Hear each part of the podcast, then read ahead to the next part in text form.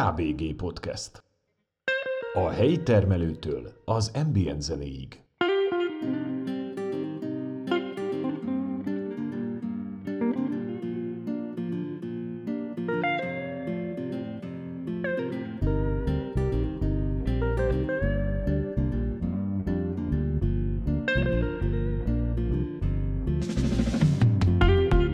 KBG Podcastet megtalálod az Apple Podcasten, a Google Podcasten, a Spotify-on, a Podbean-en, vagy akár a YouTube-on is. Csak írd be a megfelelő keresőbe, hogy K. B. G. Kösz, ha hallgatsz! Szia, kedves hallgató! Én Kolosi Borsos Gábor vagyok, és ez itt a KBG Podcast. Két lány a sport világából a színházi szféráig jutott.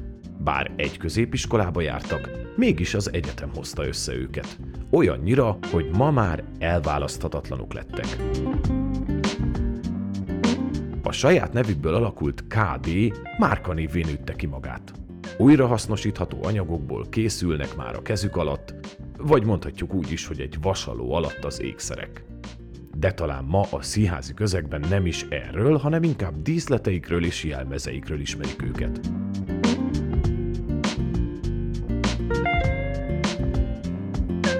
A két alkotó ezidáig még rövid, de annál izgalmasabb útjáról beszélgettünk ebben a podcastben, melyben mesélnek sportról, iskoláról, tanárokról, színházról és újrahasznosításról.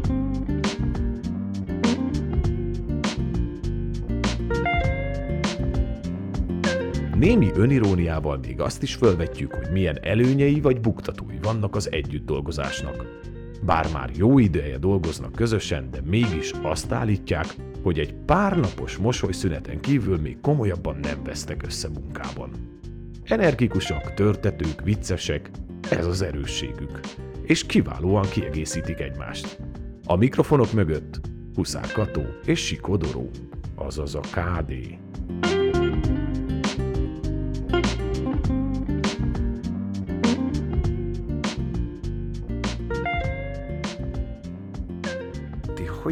Kerültetek a színház közelébe, vagy honnan indult el nektek az, hogy, hogy díszlet jelmezzel foglalkozatok, vagy akár színházi közegbe dolgozzatok? Jó, én Kató vagyok.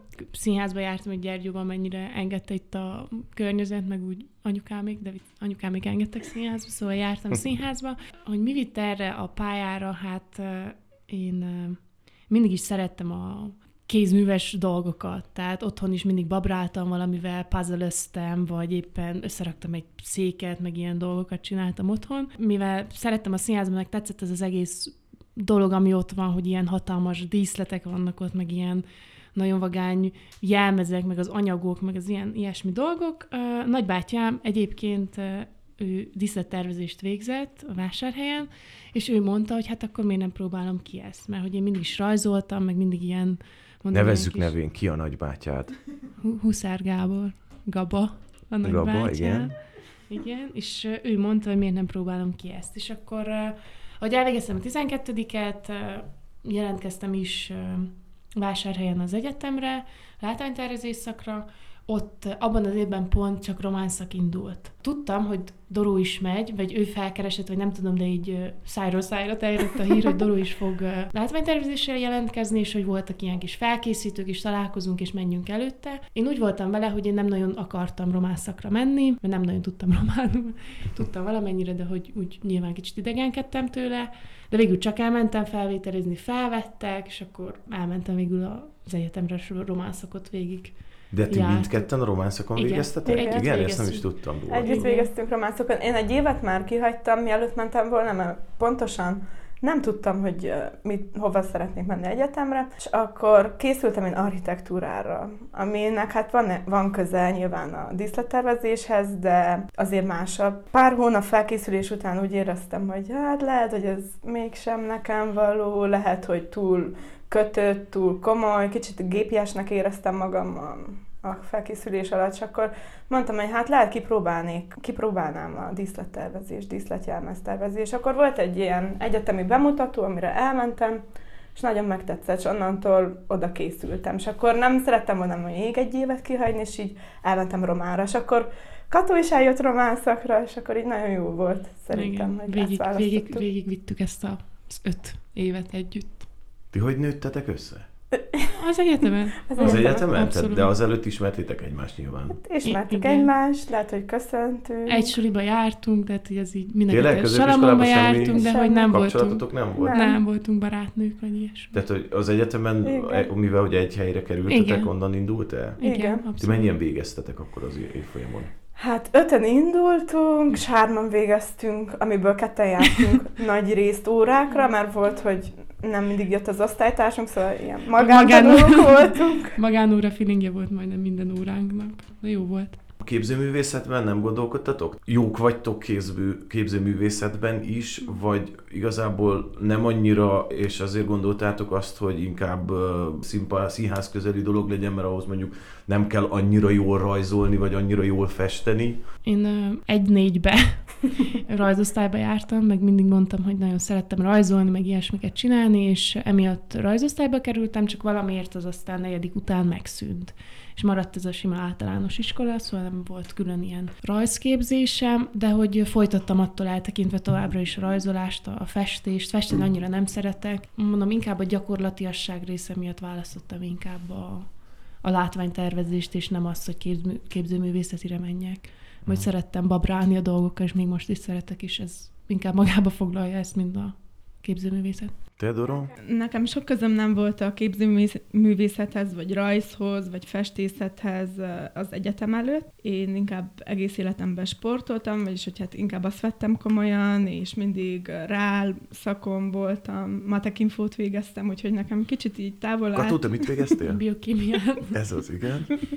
Kicsit távol állt tőlem a művészkedés, de mindig otthon rajzoltam, festettem, de hát nem profi szinten. Amikor elkezdtem készülni az architektúrára, hova végül nem mentem el, akkor kezdtem közelebb kerülni a rajzhoz, akkor rájöttem, hogy nekem ez a művészi rajz nagyon tetszik, és nagyon, nem tudom, úgy jól esett csinálni, jó volt, sokkal kreatívabb voltam, mindig akartam valamit otthon is csinálni, úgyhogy nagyon motivált lettem, hogy ahogy neki fogtam rajzolni. Táncoltál, Igen. sportoltál. Mit sportoltál? Én hallottam rólad egy olyat, hogy te ho- hoki bíróként is reprezentálod magad? Igen. Amit komolyabban csináltam, az volt a hoki, amíg kicsi voltam, uh, utána a sí, az, az úgy egész életemben, lesiklás, tánc ami így komolyabb volt, meg teniszeztem is, lovagoltam, de ezeket Itt csak modern inkább... tánca gondolom. Modern tánc, igen. Hogy lettél hoki bíró? Hát szólt a testvérem, testvérem hokibíró, Aha. és szólt, hogy van egy képzés, amire el lehet menni, nem akarok, mert nem nagyon vannak női bírók Romániában. És mondtam, hogy végül is elmehetnék korcsolyázni. Tudok, hát most mit kell azon kívül, hát megtanulni egy-két szabályt. Mikor gondoltam, hogy egy-két szabályt ahhoz képest eléggé vaskos könyvet kellett megtanulni, de érdekes volt, még meggyőztem egy barátnőmet, csak akkor így nekem se volt unalmas, és elmentünk. Igazából még azóta nem bíráskodtam, igen, viszont kint a, a büntetőpadnál már igen is, nagyon tetszik. De amúgy egy behívható bíró vagy? Tehát, hogy hát, be... ha mondjuk igény lenne rá, akkor tudnád csinálni? Tudnám csinálni, de mivel még nem csináltam élesbe, ezért nem tudom, nem biztos, hogy vállalnám. Tehát ahhoz kell egy kicsi praxis, kell egy kicsit gyakorolni, vagy egy kicsit igen lenni. De hát akkor mondhatjuk, hogy inkább ilyen for fun csináltad Igen, meg ezt? amúgy for fun csináltam meg. Kató, te hogy állsz a sporttal és a különböző táncokkal?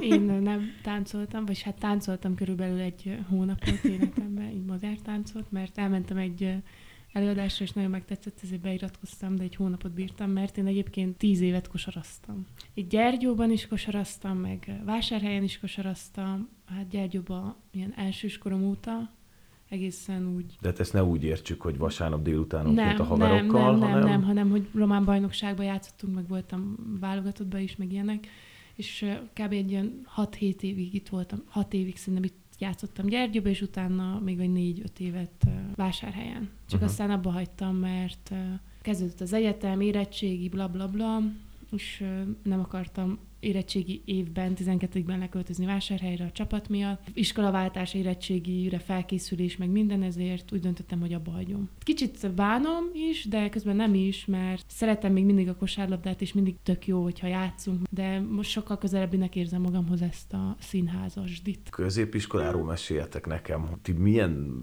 diákok voltatok, vagy milyen meghatározó élményeitek vannak a középiskolás éveitekből? Nekem amúgy nagyon jó élményeim vannak. Kilencedikben még elég komolyan síztem én, ezért csomószor volt, hogy el kellett jönni órákról, vagy hiányoztam, így, így kicsit a szociális életből kiestem, úgy, így, úgy az elején, de aztán abba hagytam, mert nem tudom, volt egy sérülésem, és annyira nem is vonzott már, és utána nekem nagyon jó élményeim vannak, nagyon jó volt az osztályom, igazából az osztálytársaim azok voltak, akik ugyanúgy a barátaim is, meg együtt jártunk egy nyolcba is, nagy részével iskolába, úgyhogy nekem jól telt, hogyha lehet ilyet mondani, vagy nem tudom. Jó volt, tanultunk is, amikor kellett, és szórakoztunk is. Szerintem erről szól a suli. Nekem, nekem is jól telt nyilvánvalóan a, Mert nem mindenkinek ilyen nyilvánvaló. Nem, jó, hát nekem, nekem jól telt.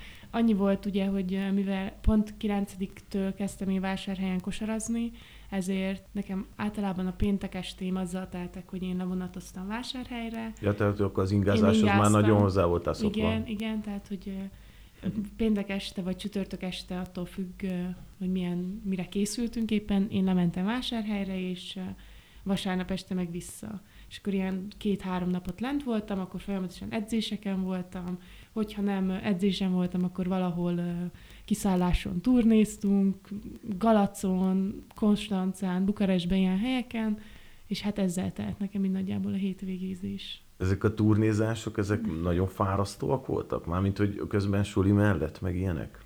Igen, de megszoktam. Azt mondom, akkor sokkal több energiám volt amiatt, hogy, hogy folyamatosan sportoltam, mert hogy ugye edzeni, az minden nap edzettem így is. A délutánjaim azzal teltek, hogy tanulás, aztán edzésre menés, és utána hétvégén meg meccsek voltak, meg ilyenek. Nyilván lefárasztott, mert az utazás az nem volt fán, de, de maga, de jobban bírtam szerintem. De amikor mondtad, hogy 9-től ugye vásárhelyi csapathoz hívtak játszani, Igen. ez hogy? Tehát, hogy így valaki egyszer így eljött, így megnézett így Gyergyóba, és azt mondták, hogy ez a lány jó. Azt, hiszem, ez, hogy... azt hiszem, így volt. nem, nem, nem.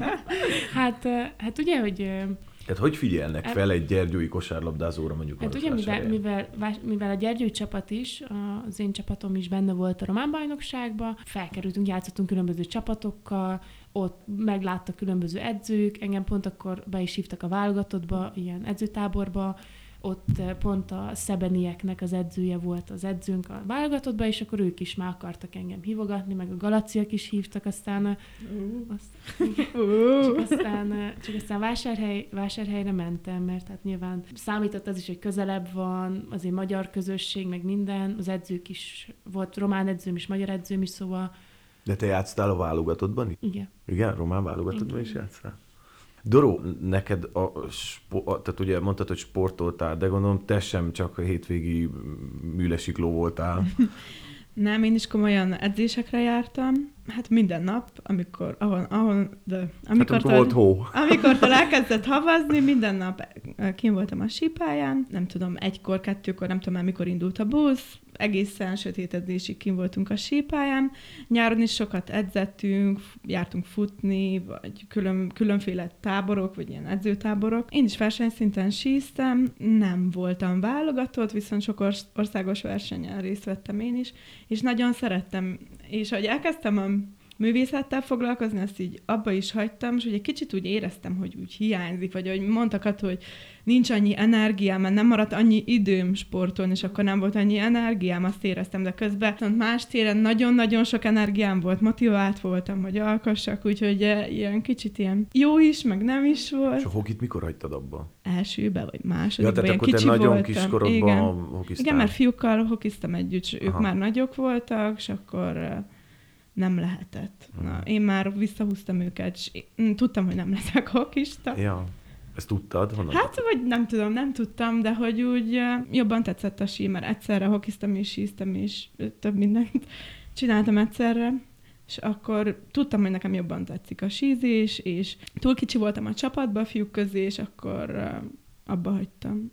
Nem is volt kérdéses. És mind a ketten alapvetően sportpályáról, vagy sportközeli pályákról jöztök. Mégis, tudom, hogy már beszéltetek erről, de mégis mi volt az a... Miért, miért keveredtetek bele a színházi világba, vagy mi az, amitől annyira vonzott, hogy muszáj volt színházzal foglalkoznotok?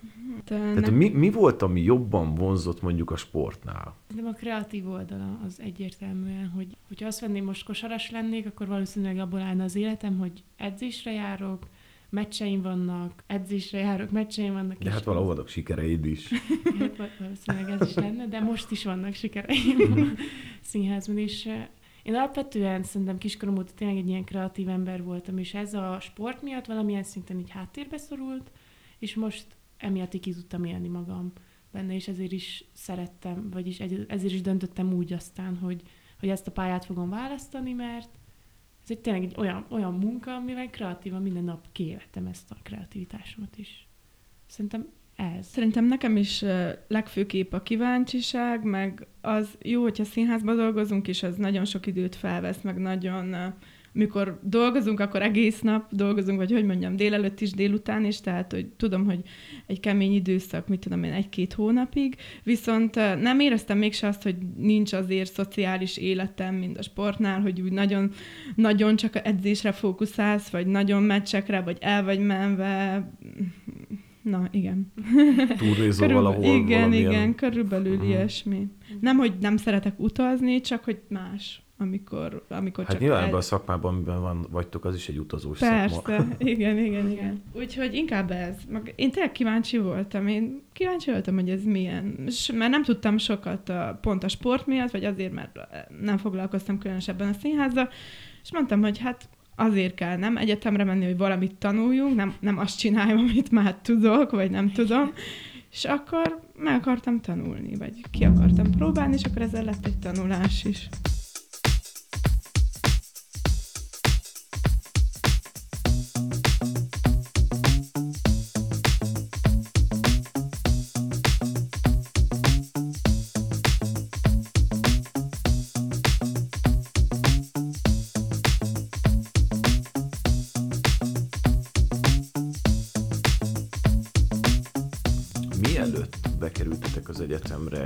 Azelőtt mi volt az egyik legmeghatározóbb színházi élményetek? Mm, én tudom. um, nekem a Morlin Morló, amikor, uh-huh. amikor láttam. Ez Barabás Árpi rendezte, igen. igen. Hát én akkor így, nem tudom, így szó nélkül jöttem ki, azt se tudtam, hol vagyok, mit csinálok, így na, engem nagyon lesokkolt az előadás. És egyre kíváncsibb lettem, és akkor megnéztem még egyszer, nem is tudom, hogy hányszor láttam, szerintem kétszer-háromszor biztos, de hogy tudom, az volt a pillanat, amikor így kezdtem gondolkodni a színházról, vagy hogy utána olvastam a darabnak, vagy úgy mindennek erről, ezzel kapcsolatban, és kíváncsi voltam, hogy ez miért ilyen lett, vagy miért így van, vagy nagy hatással volt rám az eléggé. Én kiemelném szerintem, a te Murli Murro az nekem is egy ilyen kis kedvenc volt, de amúgy az arab éjszakának nagyon tetszett, ugye az egész látványvilága, ugye, amit láttam itt Gyergyóban, meg a, a Napút Cédrus árnyéka. Napút a Cédrus árnyéka, az Döbrei Dénes rendezte, igen. Az, az is nagyon tetszett, meg ott, ott megragadott egy ilyen, ilyen jelenet abból az előadásból, és így Melyik szerettem ezt a furcsaságát, amikor uh, narancshéjat ettek a színészek. Vagy volt no, valami ilyesmi, nem? Mint a régi Én játszottam valami... pedig az előadásban, és nem emlékszem rá. Gábor. De lehet egyébként. De volt lehet. egy ilyen is, hogy... Elképzelhető. Tehát ez egy olyan előadás volt, igen. hogy elképzelhető igen, és, és, hogy és nekem ez annyira, annyira tetszett, hogy ez ilyen furcsaság benne, hogy minek, miért tesznek olyat, és akkor igazából lehet, hogy nem volt benne semmilyen különleges értelem, hogy lehet, hogy tényleg az volt, hogy egy színész narancsot evet próbálni, és akkor miért ne veszünk narancs ja. az előadásba. De hogy ezt szeretem én, hogy ilyen, ilyen, ilyen teljesen furcsa dolgokat bele tudunk tenni, és bele is lehet magyarázni dolgokat, de hogy amúgy, amúgy ilyen teljesen szép dolgok kijöhetnek belőle. Hogy fogalmaznátok meg, hogy mi az a munka, amit csináltok? Hogy mondjuk egy laikus azt mondja, hogy mm. Azon túl, hogy oké, okay, díszleti jelmez tervezők vagytok, ez miből áll? Ennek mi a folyamata? Hogyan működik? Mi a gyakorlati munkátok? Mi az elméleti munkátok benne? Nagyon sok, nagyon sok folyamata, nagyon hosszú ennek a folyamata. Én nagyon sokszor, amikor valaki megkérdezi, hogy mivel foglalkozom, akkor mondom, hogy látványtervező vagyok, és akkor így Ja. Aha, az, ez még az tágabb, még, ez még tágabb, igen. És hogy, hogy akkor te tervezed a látványt? Mondom, igen, de hogy, de hogy mondom, mindig hozzáteszem, hogy színház, díszlet, jelmeztervező, mert egy ja. kicsit egyértelmű, ja, aha, aha, ja, ja, ja. Nem tudom. Igazából. Hát um, ugyanúgy, mint a mindenki, mint a rendező, mint a színészek, megkapjuk előre a darabot, elolvassuk, vagy na, hogy így a folyamatról kell beszélni, elolvassuk, gondol, vannak gondolataink róla, vannak uh, ilyen érzések, vagy érzetek, ilyen első érzet. Nem tudom, én ezeket leszoktam jegyezni, vagy nem tudom, amikor komolyan neki fogok egy darabot olvasni, akkor nem tudom, mindenhol 500 féle jegyzetem van, de hogyha eszembe jut, nem tudom, ahogy olvasom, és csak így random lehet, hogy elkalandozok egy kicsit, és eszembe jut egy, nem tudom, egy csillámos háromszög, akkor azt is felírom, mert lehet, hogy valamiért a a szöveg miatt eszembe jutott ez, és lehet, hogy később ezt az ötletet kidobom, lehet, hogy felhasználom. Hát elolvasok a szöveget, akkor ez, ez nagyjából az elméleti része. Meg utána keresünk, igen, utána értelmezés. Keresünk. Akkor az írónak, szok, vagy én utána szoktam nézni az írónak, hogy mikor írtam, miért, hogy jó, hogy tanultuk ezeket, mert ugye mindenki tanulja Egyetemen. Az egyetemen, de azért jó felfrissíteni ezeket, vagy a kornak, még hogyha nem is korhülyen akarjuk megcsinálni akkor is utána nézünk. És aztán utána jön a, a kreatív procedúra, a tervezés, ott meg, ott meg közösen a rendezővel kitalálunk egy, egy koncepciót, akkor mi azt általában lerajzoljuk, vagy, vagy makettet készítünk, amit én nem csinálunk most már, de amúgy kellene, mert egy tök jó dolog. És hát igen, aztán abból faragunk hmm. le, faragunk még bele, épít, építjük ezt az egészet, és utána, utána jön a, az ennél kicsit kevésbé, mű, kevésbé művészibb része a... Hát jön a favágás. Hát igen, pontosan. igen. pontosan tehát a legyártása. Igen, a gyártása, ami egyébként az is egyfajta művészet, tehát az is egy teljesen jó dolog, csak az ilyen költségvetés része, meg ezek azért ez egy kevésbé művészi dolog, de hogy ez is, ez is hozzátartozik a mi munkánkhoz, hogy itt nem csak nem csak arról van szó, hogy mi... Tehát a tárgyalás készít. Igen, igen, tehát nem csak arról van szó, hogy mi, mi felrakunk egy tökéletes színpadképet is, akkor az annyi, annyi volt a munkánk, és akkor háttérmunkába bele se szólunk, hanem tényleg ott megvan minden egyeztetések a színészekkel, a jelmezek, Igen. jelmez próbákról, vagy, vagy a munkásokkal, hogy akkor most a fénytechnikus jöjjön be, vagy a, vagy a lakatosok kellenek, vagy ilyesmi határidők, határidők, költségvetés, hogy azért tudjuk, hogy mibe kell beleférjünk, hogy még mennyi pénzünk van, mit lehet megvenni, mit nem lehet megvenni, mert jó úgy bemenni egy irodába tárgyalni, tehát amikor már megvan a művészi része, akkor innen jönnek az ilyen irodás dolgok, Igen. hogy a könyvelővel beszélni, és az igazgatóval, és a beszerzés, innentől jön a mozgalmasabb része hogy tudjuk, hogy úgy megyünk be az irodába, hogy mi, mennyi pénzünk van, mi is tudjuk, hogy nem, teljesen nem tudom, milyen blackoutba álljunk, hogy jaj, hát akkor nem lehet, hanem hogy képbe legyünk mindennel, hogy mit miért nem lehet, vagy hogy tudjuk, hogy hogy hol állunk. Ja, um, de hogy mi se tervezünk egy olyan díszletet, ami egyáltalán nem is, nincs is, nem is lehet arról szó, mert egy, egyszerűen nem fér bele a színház költségvetésébe. Igen, hát a gyártás még, ami nyomon kell úgymond követni, vagy hogy mondjam, még, igen, kicsit úgy kell. felügyelni kell, uh-huh. igen. Tehát, hogy rábízod az emberekre a munkát, megmutatod a tervedet, ha kérdésük van, válaszolsz rá, vagy lehet, hogy nem tudsz válaszolni, de akkor közösen egy megoldást találtak, mert lehet olyan dolog, amit te se próbáltál, ők se próbáltak még, de kaptok közösen egy megoldást. Jó, hát gondolom, egy... hogy ez egy olyan szakma, ahol sokat kell kísérletezni? Lehet, igen. Lehet, igen. Igen, igen és mi szeretünk is. hát van, aki, van olyan tervező is, mi nagyon sokszor voltunk asszisztensek Vásárhelyen Katóval, és van, dolgoztunk olyan tervezővel, aki aki nem szeretett kísérletezni, a biztosra ment, inkább megvásárolt mindent, megrendelt, maximum kicsit átfestettük, és annyi. De volt olyan, aki szeretett kísérletezni, tanultunk is tőlük, többféle dolgot, Úgyhogy ez inkább az egyéniségtől függ szerintem, hogy ki mennyire akar erre időt fordítani, vagy mennyire tud szín, helyszínen lenni, mert hogyha nem vagy ott, de szeretnék kísérletezni, akkor az soha nem fog összejönni, mert nem vagy ott, nem látod, hogy milyen Igen, az, amit kísérletezel. Ez egy tipikusan olyan szakma szerintem, hogy ott kell lenni, mert mert egy próba alatt is, hogyha te nem vagy ott a próbán, annyi minden megváltozhat, és ez nyilvánvalóan a darabtól is függ, mert hogyha nekünk most egy Csáov három nővért az eléggé adott, de most, amin pont dolgozunk, ez a stílus gyakorlatok előadás, ez pont egy, nem egy ilyen előadás. Ez egy, ez egy kicsit imprós, spontánabb előadás, amiben bele kellett, ki kellett kísérletezzük, hogy, hogy mit hogyan csináljunk. És ezért ott kell legyünk mert hogyha nem vagyunk ott, akkor, akkor nem tudunk segíteni színésznek, rendezőnek az ilyen feltett kérdésekben, és ezért tényleg ott kell lenni. Uh-huh. Ugye ti román szakon végeztetek, de gondolom azért alapvetően, mivel hogy a Marosvásárhelyi Egyetem ugye két nyelvű, ti azért beleláttatok gondolom valamelyest a magyar munkába is. Láttok valami Igen. különbséget a két szak között? Hát, igen.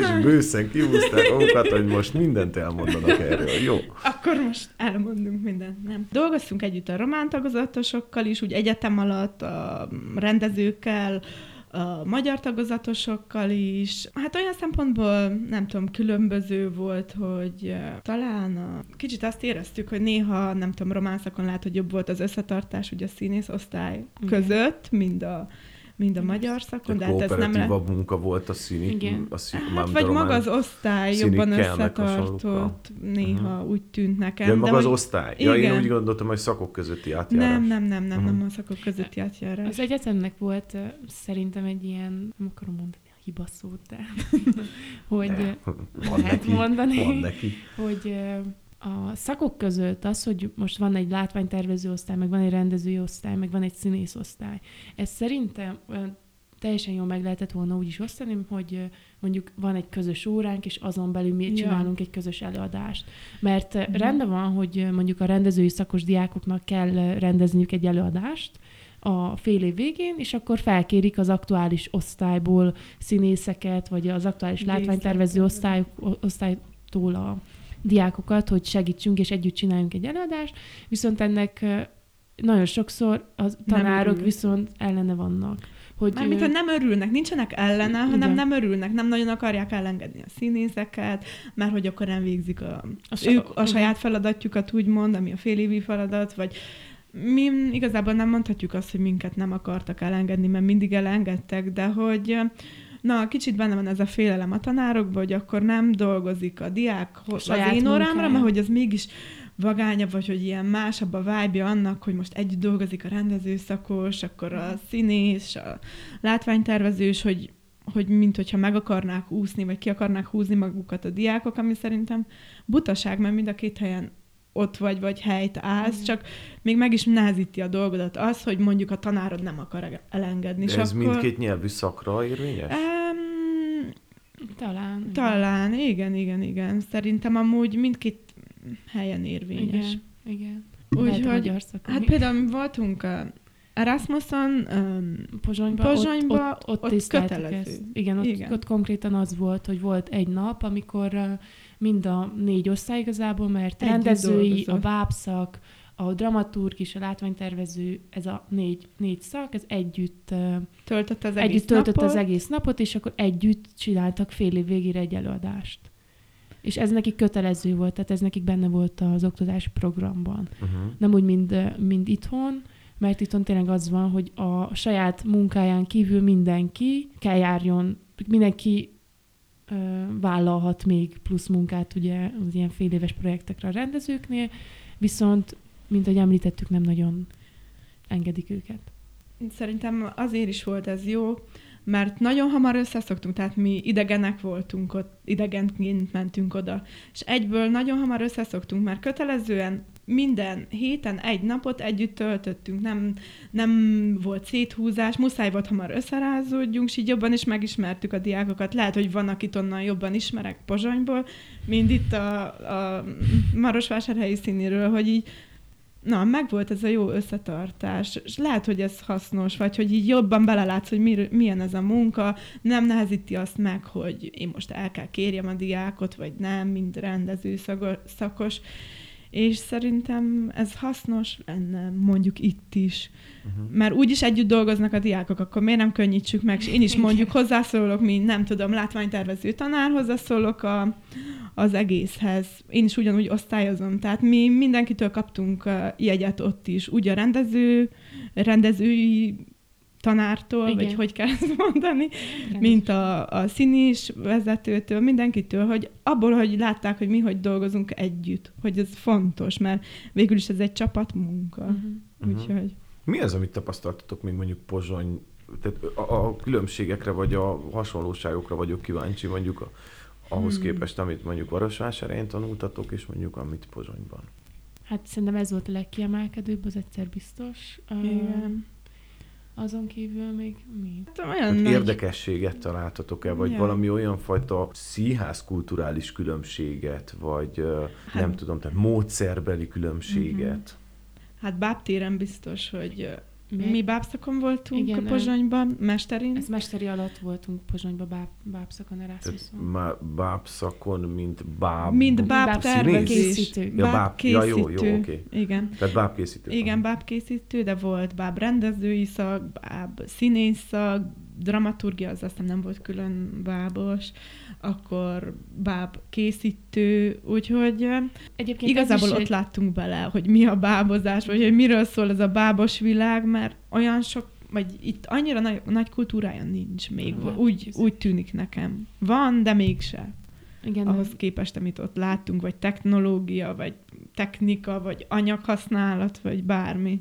Igen, ezt akartam mondani egyébként, ez is szerintem egy nagy különbség itt hon és itthonhoz és a Pozsonyhoz képest, hogy mi, mi mesterin alkalmazott báb szakot végeztünk, ami azt jelenti, hogy igazából báb színészetet is tanultunk, de hál' Istennek a tanárjaink tudták, hogy mi egyébként látványtervezők vagyunk, szóval úgy engedték, hogy mi inkább erre fektessük a hangsúlyt a bábtervezésre, és hogy, hogy konkrétan nincs például nálunk ilyen szak, hogy bábtervezés, hogy tanulunk így látványtervező szakon is bábtervezés, meg bábkészítést, viszont konkrétan nincs egy ilyen, ilyen szak. Pozsonyban például van csak egy ilyen szak, hogy az a, az a báb tervezés, báb látványtervező. És ez is szerintem egy ilyen nagyon vagány dolog, és szuper dolog, hogy külön, külön ezt így... Hát pont ahogy Dorom, hogy a mások kultúrája ott a igen, igen. Uh-huh. Igen, hát ez, ami így különbségnek tudnám mondani, viszont hát voltunk még, még egy Erasmuson ott alapképzésen. Mi mondjuk az Erasmusos lányok. ez itt a reklámhely. Lengyelországban alapképzésem, ott látványtervezésen voltunk. Mm. Hát ami nagyon tetszett, ugye, hogy felvetjük magunknak az óráik, óráinkat, kiválasztjuk, hogy mit szeretnénk felvenni. Nyilván, hogyha ott vagyunk full-time diákok, akkor megvan, hogy ezt, ezt, ezt fel kell vegyed, de hogy ők is többet választhatnak, tehát nem úgy, hogy na, fel akarod-e venni a menedzsmentet most, vagy nem. Tehát van vagy ilyen, konkrétan választék, ami közül te tudsz választani, hogy mit szeretnél kipróbálni, vagy megtanulni. Képzőművészeti iskola volt, vagy egyetem volt, úgyhogy kicsit másabb volt, tehát tágabb volt a kör, amiből válogattunk, de ez nekünk nagyon tetszett. Lehet választani? Wow, de Sokkal jó. jobban ki tudtuk élni a kreativitásunkat, mert mi másodévben voltunk alapképzésen, és akkor még itt vásárhelyen ott Shakespeare-ig meg Csehhovig jutottunk el körülbelül, vagy még uh-huh. is. Nem. Tehát körülbelül Shakespeare-ig, és ott ugye megvolt, hogy akkor nekünk egy fél évben most Shakespeare-t kell csináljunk. Ja, Csehov volt harmadévan Shakespeare. A for, Na a mindegy. For, nem és, és például Lengyelországban ott meg nem ilyen drámákra mentünk külön rá, hogy akkor most mindenki ebbe a fél évben Shakespeare csinál, vagy Csehovot csinál, vagy Ibsen csinál, hanem ilyeneket kellett csináljunk látványtervezés órán, hogy kaptunk egy idézetet, és az idézetetből kellett egy látványvilágot készítsünk egy üvegbe. És akkor az lehetett egy pohár, lehetett egy váza, lehetett egy akvárium, csak hogy mi kellett egy, egy ilyen rövid, egy soros idézetből kihozzunk egy látványt. Tehát ilyen, ilyen, ilyen módon is ki tudtuk élni a kreativitásunkat, vagy kaptunk egy, egy regényt egyszer, és abból uh-huh. kellett egy, egy szegmenset kivegyünk, és abból, abból kellett díszletet csináljunk, nyilván makett szinten, de hogy hogy ilyen szinten kreatívabban tudtunk gondolkodni. Igen. Segített ez sokat. Hát mindenképp nagyon sok kreatív dolgot csináltunk ott, de na, mind a kettő kell, mert hogyha nem csinálnánk sohasem egyetem alatt Csehovot, vagy Shakespeare-t, akkor nem tudjuk, hogy mit csinálj, mit kezdjünk egy szöveggel, amikor nem tudom, végzünk. Uh-huh. Tehát, hogy mind a kettő kell, de jó volt ez a balansz nekünk, hogy egy fél évig kreatívoskodtunk, és egy fél évet, hát egy vagy már két és fél évet, szöveg alapján dolgoztunk.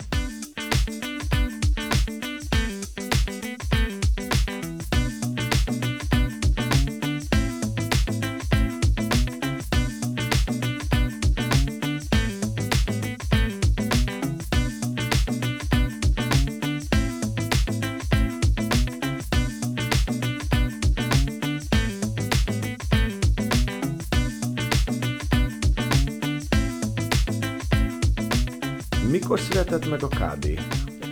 És hogyan? Mikor? Én nem is emlékszem, csak hogy egyszer kisa... Ja, igen. Uh, más, másodéve, mikor, mikor elmentünk Erasmusra. Mielőtt. Mielőtt elmentünk Erasmusra, fú, tényleg akkor igen, másodévnek az elején uh, elkezdtünk ilyen... De várjál, úgy volt, hogy rajzóránk volt, nem nagyon volt hozzá kedvünk rajzolni, és nagyon hát, jó fej volt a tanárunk, ő ugye nagyon jó bábkészítő, és mondta, ember. hogy jó, hát akkor menjünk le a műhelybe, és csináljunk valamit. Tehát a lényeg az, hogy valami kreatívban töltsük az időt. Nem, ha nem akarunk rajzolni, hát akkor most ne rajzoljunk, de akkor tanuljunk valami mást. És akkor lementünk a műhelybe, és akkor nem tudom, neki fogtunk valami, nem is tudom, bábot készíteni, vagy nem tudom mit.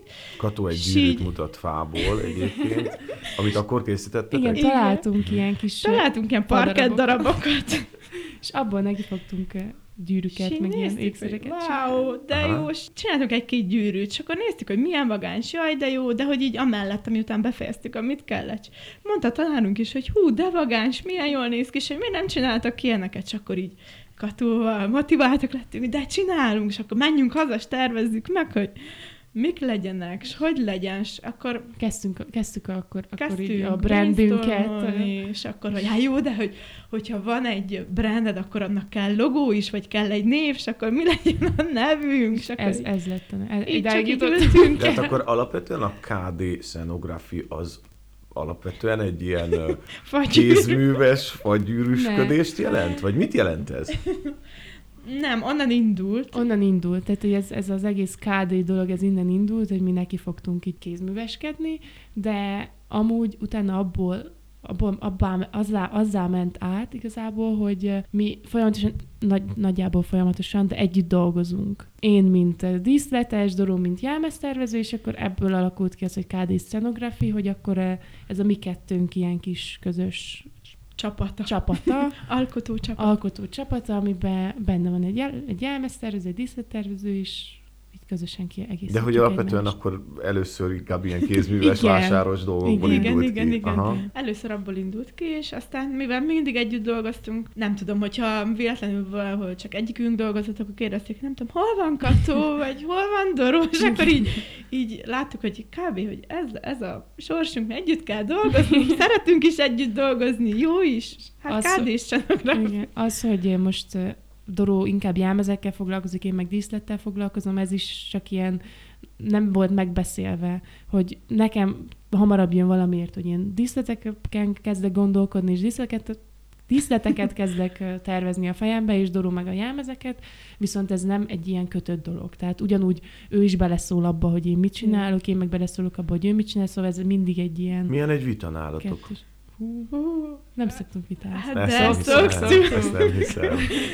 Hát Tehát milyen, amikor nem, jut, nem juttok dűlőre? Tehát az, amikor... Hát olyan, hogy mindenki nem tudom. Vagy hogy van? Tehát az van, hogy tehát az utolsó szó mondjuk a díszletben a katói, és a jelmezben az ja, utolsó hát szó a dorói? Igen, igen. igen, igen, ez megvan, hogy ki az utolsó szó a saját igen. dolgába, de amúgy mindig véleményt mondunk egymást. Milyen, vagy... amikor vitáztok valamin? Nem tudom, hát, hát mikor nem tudom. Hát nem kiabálunk meg, nem vagyunk meg kiabálós. Hát max, nem tudom, meg, vagy nem duzzogunk? Nem Oda tudom. szólunk a másoknak ilyenek, de hogy így nem, sosincs az, hogy tényleg így elkezdünk egymással ordibálni, és így ilyenek, hogy így, így szerintem így szavakkal megoldjuk közösen, és utána így... Vagy lehet, hogy nem beszélünk fél órát, akkor utána mind a ketten valamit akarnánk mondani, és akkor így, aj, muszáj menjen, na, most de... nem akarok mondani semmit, de muszáj, na, és akkor így nem tudom, valahogy így kibékülünk. De, de hát akkor ilyen nagy vitában még sose keveredtetek? Tehát semmi nem. művészi vitába, vagy olyan olyan uh, szituációban nem kerültetek, ahol mondjuk két nap csendszünet nem, volt? Nem. Nem. nem. nem. Inkább a csendszünet az olyan volt, hogy nem tudom, én hazajöttem vásárhelyről, és akkor Katóhoz maradt, csak akkor egy hétvégét így nem tudom, nem töltöttünk egymással, hogy így nem veszekedünk, hanem mondjuk vannak ilyen időszakok, amikor, amikor nem vagyunk egymás mellett, vagy nem együtt, egy, együtt laktunk egy lakásban, és akkor voltak ezek az időszakok, ami ilyen, nem tudom, ilyen szünet, vagy hogy mondják ezt, vagy Tehát mind a jó párkapcsolatokban tartottatok egy-egy szünetet. Igen, és akkor pont jó, nem kellett veszekedni. Ez teljesen automatikusan alakult ki akkor az, hogy ki melyikőtök mivel foglalkozzon? Tehát ezt sose beszéltétek meg, hogy akkor én szívesebben dolgoznék, nem? Nem. Nem. Tényleg, tényleg ez, ez úgy jött, hogy, hogy kinek mi született meg hamarabb a fejében, és nekem mindig a, mindig a díszlet, uh-huh. díszlet volt a fejemben hamarabb meg. Ti miben vagytok én... erősek? Miben Tehát, hogyha erősek? mi az, amivel meggyőznétek mondjuk egy színházi Ketten? tímet, igen, hogy ti miben vagytok erősek? Hát mi egy csapat vagyunk. Igen, amúgy. Oké, okay, ezen túl, tehát hogy mondjuk... Azon kívül, hát egy csapat vagyunk. Nem ki is egészítjük egymást emiatt, hogy, hogy tényleg itt nem csak erre gondolok, hanem mondjuk ja. a munkátokban mivel ja. vagytok erősek. Szerintem energikusak vagyunk, ez biztos, vagyis, hogy mindig mindenhol ott vagyunk, vagy nem tudom, sokat megyünk, ha kell, órákat, napokat, az túlzás volt, de hogy sokat megyünk azért, hogyha valamit el akarunk érni, vagy mit tudom én, hogyha egyikünk nem jut dülőre mondjuk a rendezővel, vagy a, valahol vannak bajok, akkor mindig ott van a másik, aki tud, be tud segíteni, vagy tud, nem tudom, nem helyette beszélni, de Igen, megkönnyíteni meg... egymás dolgát, hogyha valami nehézségeink vannak, sokkal könnyebben meg tudjuk oldani, mert egymásnak elmondjuk, tudjuk mi a probléma mind a ketten, és akkor ketten közösen akarjuk azt megoldani, nem úgy, hogy mindenki a saját javára, hogy én most a jelmezes vagyok, nem érdekel, mit csinálsz te a díszletedbe, szia, majd lesz valami. Igen, és meg is bízunk annyira egymásba, hogyha mondjuk valamelyikünk hiányzik, akkor, akkor hagyjuk valamilyen szint, hogy a másik is tudjon dönteni ilyen Igen. szempontból. Mondjuk, hogyha Doró hiányozna és lenne a rendezőnek egy kérdése a jelmezben, akkor szerintem én nyilván megbeszélném Doróval, de hogyha most ő pont abban a pillanatban nem ér rá, amikor ezzel probléma van, akkor döntök én, és utána egyértelműen nem alakul ki probléma. Mert Ilyenből tudjuk... nincs vita? nem, szerintem. Nem. Volt vita? Nem, nem emlékszem. Nem. hát ezzel meg, meg, meg, meg, szerintem azzal, hogy tényleg mi, mi kísérletezünk, meg próbálkozunk, tehát mindenfélevel, hogy, hogy ha kell, akkor beviszünk 8 millióféle ruhát, és nem tudom, kelléket, és mindent, és, és merjük mondani azt, hogy, hogy ezt ki kell próbálni, és lássuk, és próbáljuk ki, és ne az legyen, hogy megállunk egy, egy szinten. És ez, szerintem az, hogy, hogy merünk beszélni, és merjük mondani ja. ezt a rendezőknek, meg, meg minden viccesek vagyunk. nem tudom erről mi a vélemény. Mi az, amit nem vállaltok? Hát nem tudom, még pályakezdők vagyunk, úgyhogy nagyon nem volt, Nyilván, hogy valamit ne vállaljunk el. Most De hogy mi az, ami kiütné a biztosítékot? Vagy jó, most nyilván nem ja. arra gondolok, hogy pornófilm díszlet gyártani. De hogy, de hogy, de hogy mi, tehát mi az, ami, ami miatt mondjuk valakivel inkább nem dolgoztok? Én akkor mondtam vissza munkát egyedül, amikor már azelőtt nagyon sok munkám volt. Így, Csak túlterheltség miatt. Igen, túlterheltség uh-huh. miatt. Tehát, hogy jelen pillanatban is ugye két, do- két munkán dolgozunk itthon, még egy munkán dolgozok Budapesten, és akkor még felkértek, hogy akkor még tudnék még egyet csinálni, és mondtam, hogy ne arra, de nem. De egyébként én nem tudom, én nem gondolkoztam még azon, hogy mi az, ami, amit mondjuk így teljes mértékben elutasítanék. De én sem gondolkodtam még soha. Vagy, Vagy nincs ilyen, hogy nincs ilyen. Vagy módszer, módszer akár. Vagy módszer. Mm, hát az időhúzás. nem tudom. Uh, nem, igazából...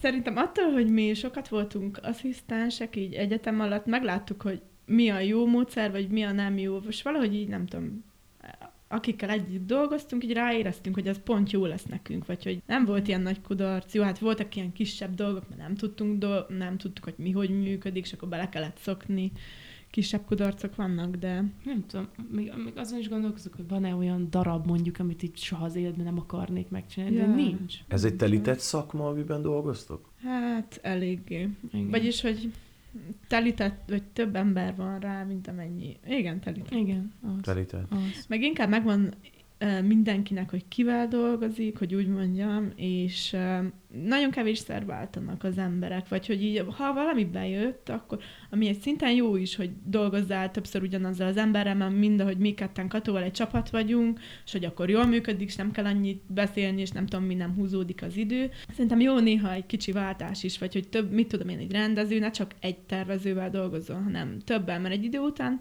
ugyanolyanok lesznek az előadások, vagy mit uh-huh. mondj, hogy mondjam el? Hát igen, ez, egy, ez tényleg ez alapjáraton egy olyan szakma, ahol te kell gürcöljél, és hogy megmutasd magad, hogy megismerjenek az emberek, és utána mondjuk hívjon egy na- nagyobb rendező, és akkor dolgoz vele. És ez, ez egy ilyen szakma, de hogy, hogy emiatt telített, hogy vannak mondjuk rendezők, akik mondjuk mi is szívesen dolgoznánk, de ők meg, nekik meg megvan egy Kivel dolgoznátok szívesen? Húha, Afrimma. Igen? Radu Afrimma? Velem már Ja. Dolgoztam vele. Purköret. Purköretővel mindenki dolgozna purköretővel. Igen? Hát, hogy... Persze. Vagy hát gondolom. Igen. Persze. Ki, ki próbálnak? Ja. ja. Ó, jó, oké, most nem kell, tehát nyilván nem azt várom, hogy soroljátok fel az összes nagy szíjázi alkotót, akivel dolgozzátok, csak hogy van-e ilyen, ja. nem tudom, akár elérhető álom partner benne. Hát én, én tényleg úgy vagyok ezzel egyébként, hogy én így az erdélyi színházakban, akik úgymond rendeznek, tehát ilyen, hogy Tompa Gábor, vagy Bocsárdi, vagy ezekkel, én mind dolgoznék nagyon uh-huh. szívesen, hogy mindenkitből nézzem meg, hogy vele hogy, hogyan lehet dolgozni, mert ilyen Igen. szempontból sajnos még csak, csak az a tapasztalatunk, nekünk nagyjából vásárhelyről van Vásárhely. tapasztalatunk, Ugye ott különböző rendezőkkel dolgoztunk, meg különböző tervezőknek voltunk asszisztensei, de nagyjából vásárhely volt, és itt Gyergyó. Gyergyó. És ezen kívül még dolgoztunk egyszer vásárhelyen az Ariás Színházban, ja, ott is az egyik tanárunkkal, ő volt a rendezője, és, és igazából ennyi. És most, most ezen, ezen lennénk, hogy így kicsit nyíljon ki a világ, uh-huh. hogy mhm. több ember megismerjen. Ez a szakma hogy fogadja az újakat? Hú, ez jó kérdés. Hát um, szerintem um, elég, vagy nem, nem mondhatom nehezen, na, nincs olyan, hogy nehezen, de hogy van, hát aki, van, kezdő vagy, tudod, és akkor nem bíznak annyira benned, vagy így már műhely szinten is látszik, hogy látják, hogy fiatal vagy, igen, izé, kezdő, akkor próbálnak mm, akkor kicsit, ilyen... akkor kicsit nem pró- megpróbáltatnak, tudod, látják, hogy fiatal vagy, vagy nem tudom, a rendezők, hát igazából akikkel eddig dolgoztunk, megbíztak bennünk, ezzel nem volt probléma, vagy nem volt ilyen dolog, hogy amiatt megkezdők vagyunk, problémák akadtak volna. Viszont nem nagyon bíznak a, úgy, úgy látom a kezdőkben még, mert nem tudják, hogy mi hogy működik, nem bíznak abban, hogy határidőben meg lesznek, Mm. Igen, próbálnak meggyőzni dolgokról ők, mert hogy ők biztosan Tehát csak csináld tudják, meg, majd mi tudjuk. lesz, igen. Tehát, hogy nagyon sokszor volt ilyen, hogy vásárhelyen a műhelyekbe, így oda megyek, és én, mint csajsző, oda megyek, és akkor mondom a munkásoknak, hogy hát ezt kellene csinálni, és akkor csináljátok ezt, és akkor, hogy jaj, ja, persze, mert hogy ezt te biztos tudod. Ez egy nagyon jó pont, hogy érintettem, mert pont erről akartam beszélni, hogy milyen nőként dolgozni egy ilyen ja. szakmában. Most csak ezt azért kérdem, és ne sértődjön meg senki ezen, vagy aki akar sértődjön, de hogy alapvetően azért nektek kemény fizikai munkát végző díszletgyártókkal kell kiegyezkedni igen, igen. dolgokat. Hogy viszonyulnak ahhoz, hogy fiatal lányok vagytok? Volt egy tanárunk, ő meg mindig azt mondta, hogy... Ez, ez nagyon jó volt, igen, Dobre Judit. Ő mindig azt mondta, hogy minden műhelybe úgy kell beszélni, ami, amilyen amilyen anyaggal foglalkozik az az egyén. Tehát, hogyha mondjuk bemész a varrodába, akkor ott kedvesen szólsz, jó napot. De ez teljesen igaz, olyan lágyak a varrodába, olyan, olyan kedvesek, egyből nem tudom, köszönnek, hogy szia drága, vagy kedves, vagy mindenki olyan, olyan kedves, hát olyan igen, lágy, mert, érdeklődő, olyan, mind a gyeng, gyengén, gyengéden beszélnek, mint amilyen egy anyag, amilyen Anyaggal, meg ugye személyekkel, emberekkel dolgoznak, viszont lent a, a, az asztalos műhelybe, vagy a lakatos műhelybe, ott már nem lehet Te mondasz fél órát, igen, mondják, hogy nem igen. lehet ott itt szépelegni, meg nem is nem, mert nem félváról vesznek akkor mhm. konkrétan, uh-huh. hogy tényleg volt egy-egy adott pont, amikor én is így oda kellett álljak és oda szóljak, és akkor, és nem mondom azt, hogy engem nem vettek komolyan, volt rá példa, hogy így, persze, persze, mert te biztos, hogy tudod, vagy, de nagyon sokszor meg, meg kedvesen, tehát egyébként én imádom a vásárai mű,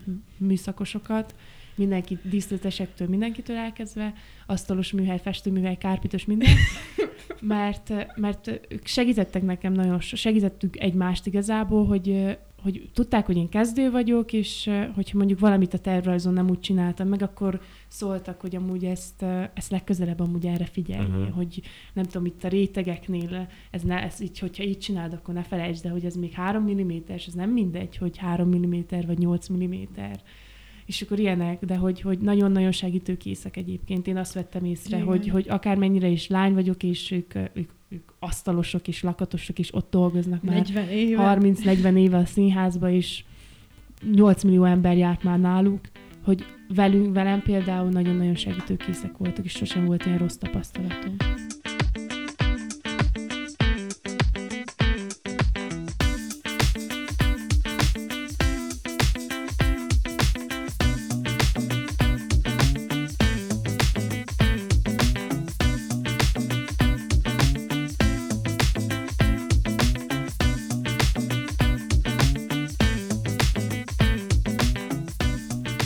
Kedvenc munkátok eddig?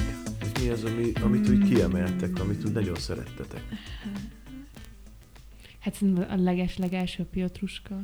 Igen, ami, igen, amit igen. csináltunk, ugye az, az a harmad év végén az ő minden ilyen sikerélmény volt egyszerre, mert uh, akkor végeztük el a harmad évet, konkrétan elvégeztük a harmad évet. Egyik, egyik nap ballaktunk. Egyik nap ballaktunk, másik nap volt a legelső bemutatónk a Vásárhelyi Színháznál, az Underground termébe, Kincses Elemér rendezésében a Piotruska előadás, az ilyen hatalmas dolog volt nekünk. Azt, azt mindenképp kiemelném. Az, azt én is. Szerintem az első itthoni munkánk, és nem tudom, úgy izgultunk, ja, hogy igen. itthon, Gyergyó, úristen, nem tudom, látjam. Mi volt az első gyergyói munkátok? Hát a tavasz Hát a tavasz ébredése, de abban inkább kicsit így beleugrottunk igen, így a végén. Hát a másik, a következő az a boldogtalanok hát az, volt, az, az, az mindenképp kiemelni.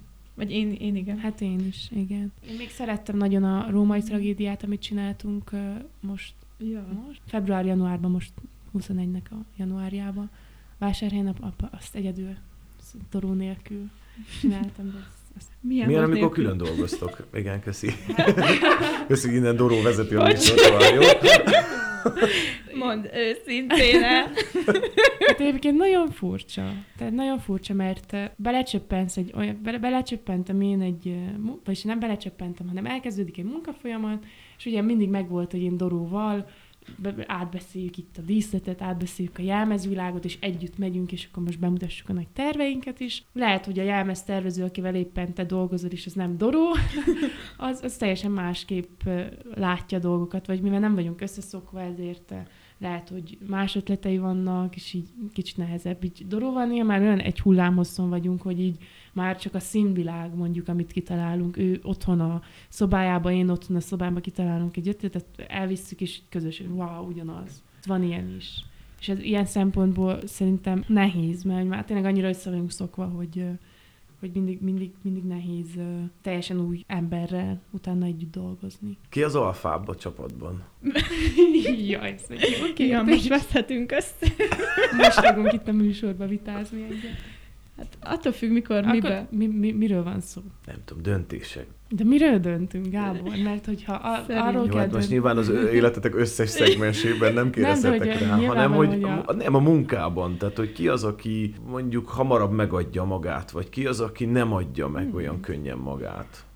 Hát azért elég sok nézet átérés szokott lenni, amikor van, nem ugyanaz a, az, ugyanúgy gondoljuk. Hát nem tudom, én, vagy... Te vagy az nem, t- nem, hogy én adom... jó, én adom meg magam, vagy inkább te.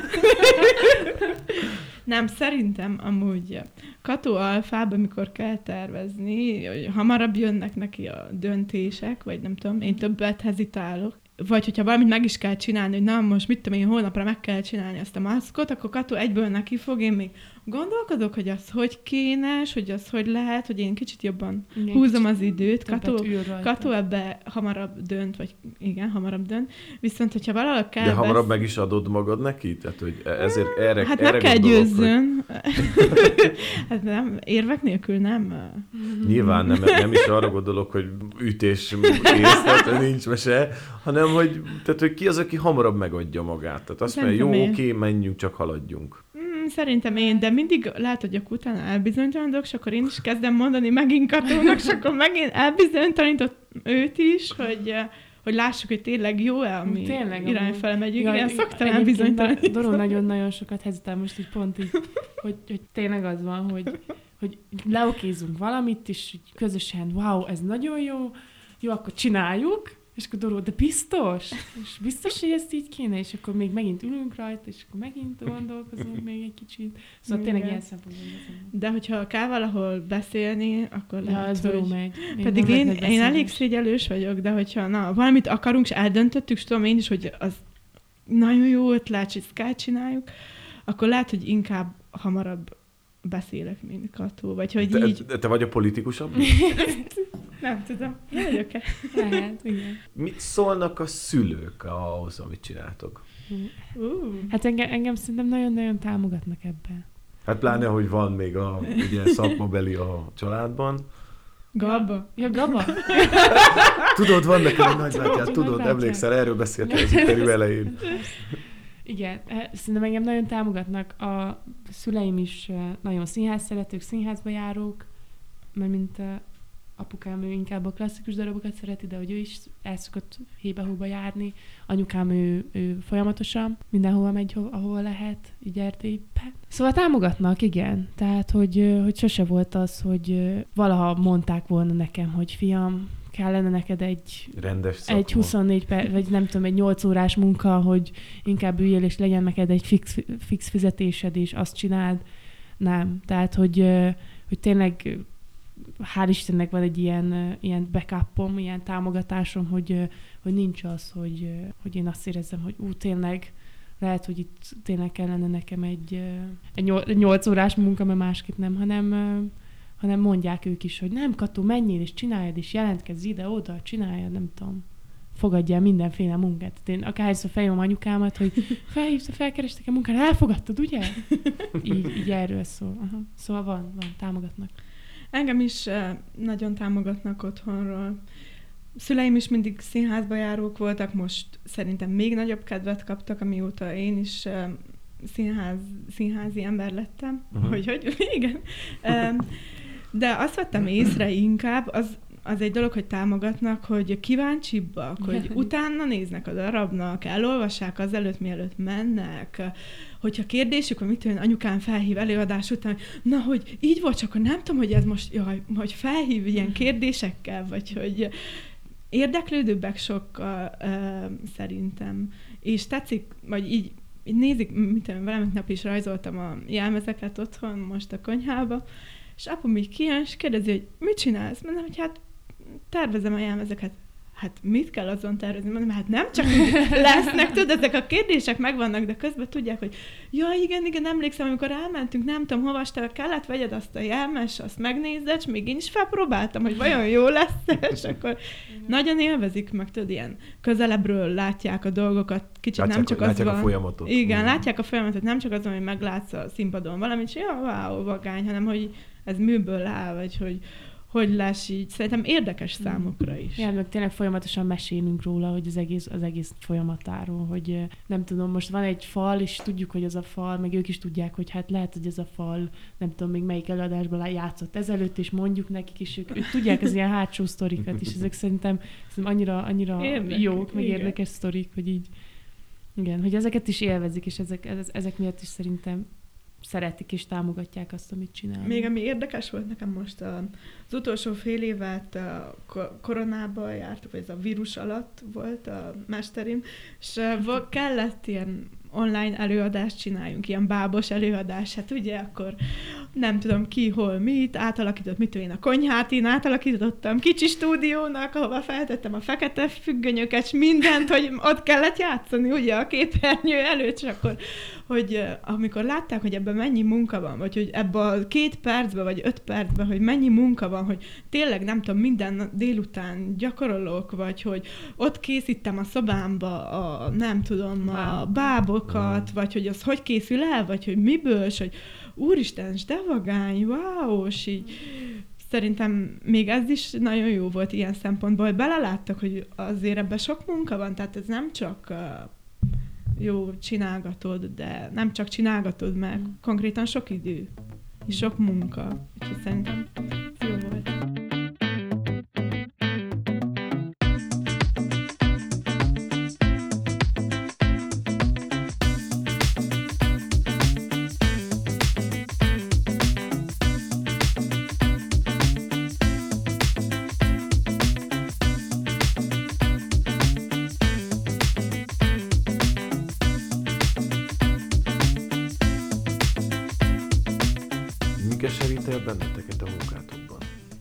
Engem költségvetés írás. Tehát az, hogy, hogy, hogy amikor már kitalálok egy ilyen nagyon egetrengetően vagány dolgot, akkor utána így jó, akkor most térjünk rá arra a részére, hogy, hogy ez, kijön ez, belőle. ez mennyibe kerül, és hogy mennyi anyag, és hogy ezt hogyan lehet megcsinálni, hogyan áll meg az a fa, mondjuk jó, most hogyan áll meg az a falpont, vagy hogy hány réteg van ezen a falon, mi, mi az a réteg, mennyi igen, nagyjából hogy a költségvetés. Az... Igen, a költségvetés az egy kicsit ilyen... Hát az adminisztráció. Igen, kicsit ilyen elkeserítő rész sokszor, vagy hogyha valamire azt mondják, hogy nem, egyből, az engem, el, az engem elszomorít. Igen. Nem is nyilván, tudják, Nyilván mi. azt azért nem lehet megcsinálni, hogy teljesen randalíroz bármennyi pénzből egy ja, színházi díszletbe, tehát azért persze. gondolom, hogy valahol valahol meg kell tartanatok a határát ennek, tehát hogy valahogy úgy kell gondolkodni, hogy azért éppen ne egetverő összegekről Igen, szóljon. Egy, ez egyértelmű, ez egyértelmű, de ez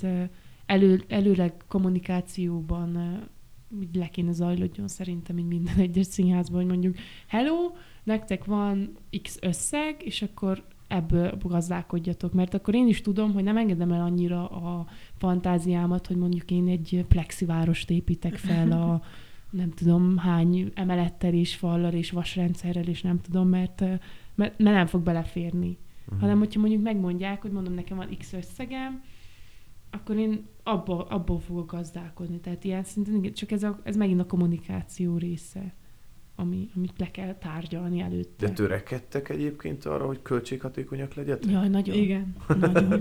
Amúgy nagyon. mi mindig, ja, így költségvetés úgy, de igazából szeretünk felhasználni újra dolgokat. Igen, újra felhasználni. Ú, de bravúrosan fogunk akkor átkötni rögtön az újrahasznosításra. Igen, bocsi, fejezzétek be ezt, csak... Ide akkor én elmondom, hogy nekem, nekem az az álmom, hogy nem álmom, hanem szóval van egy ilyen vágyam, hogy úgy csinálni színház, hogy nem tudom felhasználni a csomó mindent, ami van a jelmeztármakban, díszletraktárba, kellékraktárba, hogy azokat minél többször felhasználni, mert hogy látom mindenhol csak ülnek, porosodnak, nem tudom, húsz év múlva kidobják, vagy azt se tudják, hova dobják ki, mert akkora mennyiség, hogy úristen. Igen, általában nem... a jelmeztárai azok nagy turkálók. Tehát, hogy... Igen, uh-huh. és nem tudom, nagyon kevesen használják, vagy használjuk fel, és nekem ez ilyen nagyon vágyam lenne, hogy olyan előadásokat csinálni, vagy nem tudom, így több színház együtt kollaboráljon, vagy nekem egy van ilyen egy kéne, adjatok, vagy hogy nektek van-e ilyen, kell a jelmezraktárból, nem tudom, nem adnátok ide, vagy mi adunk helyette más. Nem jutott eszetekbe, hogy... hogy csináljatok egy ilyen nagy szí- erdélyi színházi, nem, egy ilyen nagy erdélyi színházi, ilyen, ilyen díszlet, online díszlet tárat, ahonnan Ez lehet jó volna. minden színháznak felmérni, hogy milyen Ma- van. Magyarországon akkor... már van egy ilyen zöld színház nevezetű dolog, hogy különböző színházak így bele, bejelentkeznek, és mondjuk te neked szükséged van, nem tudom, x mennyiségű, nem tudom hány köbméter fára. És mondjuk felkeresed a, nem tudom, a X Debreceni színház mondjuk berakja, hogy nekem van 15 köbméter fanyagom, nem tudom, ilyen-olyan jelmezek, ez az, és akkor, és akkor tőlük kapod meg azt a színházat, hogy ne, ne, ne, ne kelljen te még egyszer megvegyed. Hanem hát úgyis fizetsz érte valamit, valamennyi, de... de... nem is biztos, hogy kell. Nem tudom, Vagy nem tudjuk. Nem tudom pontosan, hogy működik ez, de hogy, hogy ez a lényege az egésznek, hogy tényleg, hogyha neked megvan már, nem tudom, tényleg egy X mennyiségű fanyagod, akkor, akkor ez ne kelljen te még egyszer meg. Mi az akadálya ezt Erdélyben megcsinálni? Hát semmi. Nem, semmi. Hát igazán. akkor miért nem veszitek a hátadokra? Hát nem Lehet, hogy nagy falat, egy, de projekt. egy új projekt kaptuk. Csináljátok egy ilyen online tárat, ahol az összes színházból kivehető régi jelmez például. Ja, Na és van. akkor kössünk át bravúrosan ugye a KD alapjára, ahonnan elindult az egész ötlet, ugye a fagyűrűktől, eljutottatok egészen az újrahasznosításig, a műanyagot újra, vagy legalábbis legfőképpen műanyagot hasznosítotok újra, Igen. amiből később lesznek ékszerek, meg hasonló dolgok. Ez hogy jött? Mi az üzleti alapja ennek? Hogyan működik? Mi az alapelve? Hát úgy, az egész ötlet az onnan jött igazából, hogy amikor említettük, hogy Lengyelországban voltunk Erasmuson, akkor jártunk divattervezés órára. És a divattervezés órán az volt a feladatunk, hogy egy nem megszokott anyagból készítsünk nem textilből. egy nem textilből, készítsünk egy, egy jelmezt, egy ruhadarabot.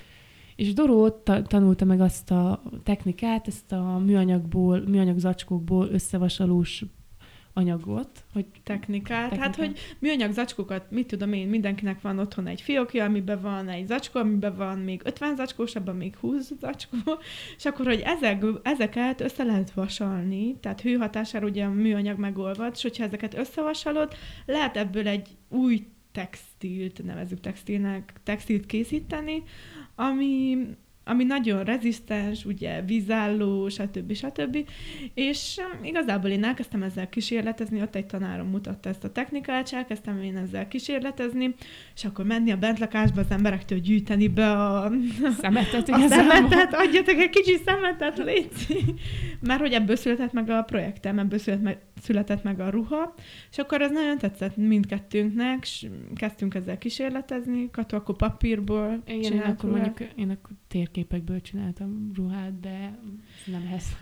Na mindegy, újdonság volt számunkra ez, hogy szemétből, vagy műanyagból ilyent lehet csinálni, tehát hogy nem megy olyan, hogy na jó, hát mondjuk rá, hogy ez művészet, csak akkor, hanem hogy tényleg lehet értékes dolgokat csinálni belőle, vagy hogy én eleinte nem is értékeltem nagyon azt, amit ott csináltam, csak csináltam, meg kellett jegyet kapni, és mert egy projekt volt. De nagyon bátorítottak a tanáraim, és hogy mondták, de ez jó lesz, kicsit nézd meg távolabbról, és így, és úgy, egyre jobban kezdett tetszeni ez a technika, és utána többször is kísérleteztünk, még vásárhelyen is ezzel. Igen. Megint neki fogtunk ennek, vagyis így újra feljött ez a, ez a téma. Én azelőtt való, vagy ez szerintem két éve talán voltam egy fesztiválon, egy ilyen workshopon, egy ilyen újrahasznosítós workshopon, ahol ahol ilyen műanyag kupakokból csináltunk különböző dolgokat, de hogy itt tényleg ez egy ilyen nagyobb, ott hatalmas gépekkel olvasztották így, vagy, vagy törték szecskába a műanyag dugókat, meg a műanyag flakonokat, meg minden, és abból csináltak, nem tudom, órát, meg... Ja, de ez ilyen granulátumból Igen, de készült. konkrétan Most van egy csomó ilyen cég egyébként, igen, ezt fölkapta, igen. hogy... Igen, most nagyon. És ott, ott, ott láttam igazából ezt a technikát, és mondom, hogy hát akkor figyelj, otthon is, meg, otthon is van sütőnk, otthon is tudok én ilyeneket megolvasztani. Hát nyilván anyukám annyira nem örült neki, hogy én otthon, a, ahol ő a sütiket süti, ott neki fogtam műanyag kupakokat sütni. De hogy... Ez kevés alkalom Nyilván kevesebb, kevesebb szer sütöttem ott. Azt hittem, hogy kevesebb, kevesebb szer sütött ő sütik, mint amennyit kupakot te. Kevesebb, kevesebb szer volt kupak sütve. De és akkor így, így, így neki fogtunk akkor ennek a projektnek. De Kató, ezt muszáj elárult, hogy akkor elkérted mamádnak a ja, kenyér Igen, nagymamámnak volt egy nagyon régi Ezt mindig el akartuk mondani. volt nagymamámnak egy ilyen kis kenyérsütője, és abba kezdtem el végül csinálni, de nem, nem ilyen kenyérgyúró, vagy ilyen kenyér, hát ez, ez hanem egy... ilyen, ilyen meleg szendvics sütő. Ja, Tudod, ez a retro, ilyen, ilyen nagyon, nagyon retro, ilyen kis ajtója volt, és volt egyetlen egy ilyen kis tálca, és abba így becsúsztattál mondjuk egy, egy fajáncot, nem is nem árul kell minden titkot, mhm. egy fajáncot, amire ráraktattál a kis kupakokat, és akkor úgy Olvasz. ott megolvadt, kis neon, vagy milyen cső alatt, megolvadt, és, és utána én kipréseltem, és így lettek ezek a kis ékszerek. Utána formázhatóak, kivághatóak, bla bla bla szoktuk kacagni, hogyha majd valaha, nem tudom, ez nagy biznisz lesz, vagy hogy ilyen, nem tudom, sokan megismerik ezt, amit csinálunk, akkor majd csinálunk ilyen promófilmet, és akkor úgy fog kezdődni, hogy megszólal ez a kicsi csenkő. Nagymamának a kenyérsütő. Nagymamájának a sütője, és akkor rájön a nagymamája, hogy nem is kenyérsütésre használta. nem kenyér. Ja, mert hogy te úgy kérted el, Igen. hogy kenyéret sütni nem, mondtam, nem mondtam neki, hogy mi a, mi a célom, aztán a kis, most meg fogja tudni. De ezzel hova lehet eljutni? Vagy, vagy hát... ez, ez nektek egy hobbi, vagy ez, ezen, ez nektek egy nagyobb projekt, vagy ez egy üzleti terv lesz, hát, vagy... Igazából vagy... ez most egy ilyen... Most hobbi, most de hobbi szinten csináljuk. Szeretnénk most, nagyobb projekt? Szeretnénk, igen. Nekem, nekem de, Ezek megvásárolható ékszerek? Igen, már debutáltunk ezzel az egy festen a, a, a uh-huh. kézműves vásáron, akkor, akkor, akkor voltunk legelőször úgy, De hogyha mondjuk ma akar venni valaki ilyet, vagy kíváncsi arra, hogy ezek hogy néznek ki, hol tudna venni hát, ilyet? Van, van nekünk egy kis Instagram oldalunk, uh-huh. és azon vannak konkrétan így nincsenek hát van egy pár listázva termékek. Jó, hát de... akkor ezt az oldalt betesszük a leírásba. Igen, Jó. és ott, mert, hogyha vannak dolgok, amik mondjuk tetszenek, szín, színkombinációk, ilyesmi, akkor utána fel tudtok keresni, és akkor úgy csinálunk ilyen special delivery-ket is. Kb. Ja igen, tehát hogy rendelésre is csináltam Persze, akár ilyet? abszolút, igen. abszolút. Hát most jelenleg azok a termékek vannak, ami úgy megmaradt a vásár után. De egyébként úgy szeretnénk így folyamatosan csinálni így újra meg újra a dolgokat, csak csak nincs elég műanyag, gondolom. De, Ez a de probléma. Amúgy nagyon kedvesek az emberek, ezt el kell mondjuk, Igen. hogy aki látott minket az egyfesztem, hogy csináltunk egy ilyen kis játékot, hogy lehet kupakot hozni, és akkor lehet a végén nyerni valamit. Nagyon cuki gyerekek is voltak, hogy visszajöttek többször is, hogy ők otthon is elkezdték gyűjteni, és hozták nekünk, és hogy így így nem tudom, motivációt kaptak, vagy felfigyeltek erre a problémára, vagy megkérdezték, hogy miért csináljuk, és akkor elmondtuk. És azóta is emberek látnak az úton, hogy találkoznak, és így jóba vagyunk, vagy így nem legjobb barátok vagyunk, de jóba vagyunk, vagy ismerősök, és mondják, hogy gyűjtöttem nektek kupakokat, és akkor így, jaj, köszi! és akkor így néha ide adják, úgyhogy uh, szerintem csak megmaradt. Igen, meg... Csak kupakokból dolgoztok? Hát egyébként most jelen pillanatban igen, de amúgy én... Hát, hogyha megnyerünk egy uniós projektet, amit meg kell írjunk. Amiben nagyobb kenyérsütőt tudunk venni. nagyobb sütőt tudunk venni, és nagyobb ilyen olvasztó gépeket, uh-huh. akkor lehet bármit csinálni, mert most már műanyagból mindent csinálnak, a téglától elkezdve, nem uh-huh. tudom akár még is. El lehet jutni odáig, hogy mi anyagból készül színház díszletet gyártani? Úristen, Úristen igen. igen. Amúgy én nagyon szeretnék... Van ilyen tervetek? Ezt azért Nem, úristen Egy... Hát, de hát mondtuk, hogy egyszer mi olyan összevasalós díszlet igen. milyen jó igen. volna. Igen, de hogy konkrétan ez még így nem volt úgy. Hát tudnánk azért, Tudnánk, lenne. Igen. Csak amivel, szerintem amúgy az jó ötlet lenne. Mm. Tehát csak, csak eszközfüggő ez? Tehát, hogy csak azért nem tudjátok megcsinálni, mert nincs hozzá eszközötök? Tehát hát rá lehet állni egy ilyen profilra, hogy mondjuk a KD ezután az a fajta díszlettervező csapat, aki újra hasznosított anyagokban hát dolgozik. Hát ez nagyon-nagyon vagány lenne. Mm-hmm. Ez fejünkben van, de még nem tudjuk, hogy hogy kivitelezhető. Tehát konkrétan le tudtok olvasztani 6 méteres falakat. Álom. Úristen. Hát nem tudom, lehet, hogy jelmezeket készíteni, vasoló technikát technikával? Hát már csináltunk, uh-huh. de hogy ezek tudod, olyanok, olyan jelmezek, hogy um, inkább ilyen szoborszerű, vagy hogy mondjam, hogy ilyen kemény, uh-huh. ilyen, igen, tehát nem lehet azért annyira de amúgy volt, hogy már vittünk előadásunkba ilyesmit bele, vagy nem tudom, fóliával dolgoztunk. Vagy egyszer, ilyen. egyszer voltunk egy, volt egy ilyen kis divatbemutató. Minden, évben, minden évben szerveznek egy vásárhelyen egy ilyen divatbemutatót, ahol egy bizonyos kornak a, a ruháit kellett el megcsinált, és oda vittünk, akkor mi volt? Reneszánsz? Igen. A reneszánsz kornak a ruháit kellett csinálni, és ugye a reneszánsz az, az újításnak a kora volt, és akkor mi is úgy, úgy voltunk vele, hogy hát akkor mi újra hasznosított dolgokból csináltunk ruhákat, és akkor volt három kis ruha, amit, amit Igen, csináltunk. Hát műanyagból csináltuk ott is, úgyhogy elég izgalmas, ja. Hát akkor ez egy másik projekt, ami Igen. a színházi kelléktáron, a, a nagy er- Erdély online színházi kelléktáron túl. Igen. Lesz két fül, Erdély online és újrahasznosítás. Műanyag díszletek. De van, tehát láttok ebbe rációt? Én igen. Szerintem igen, abszolút. Tehát ez úgy, úgy gondoltuk, hogy elérhető cél amúgy. Igen. Egy jó üzleti terv kell, jól meg kell győzzünk embereket róla, hogy ez tényleg jó így csinálni, vagy hogy miért jó. Szerintem most már egyre több ember nyitott, nyitott erre az újra Hát nyilván meg muszáj is neki. Meg muszáj hát igen. is nekik, igen.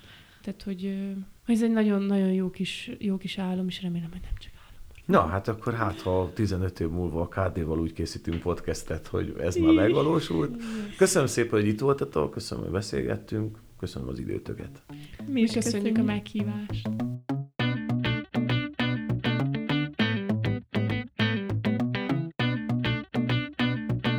A KBG podcastet megtalálod az Apple podcasten, a Google podcasten, a Spotify-on, a Podbean-en, vagy akár a YouTube-on is. Csak írd be a megfelelő keresőbe, hogy K. B.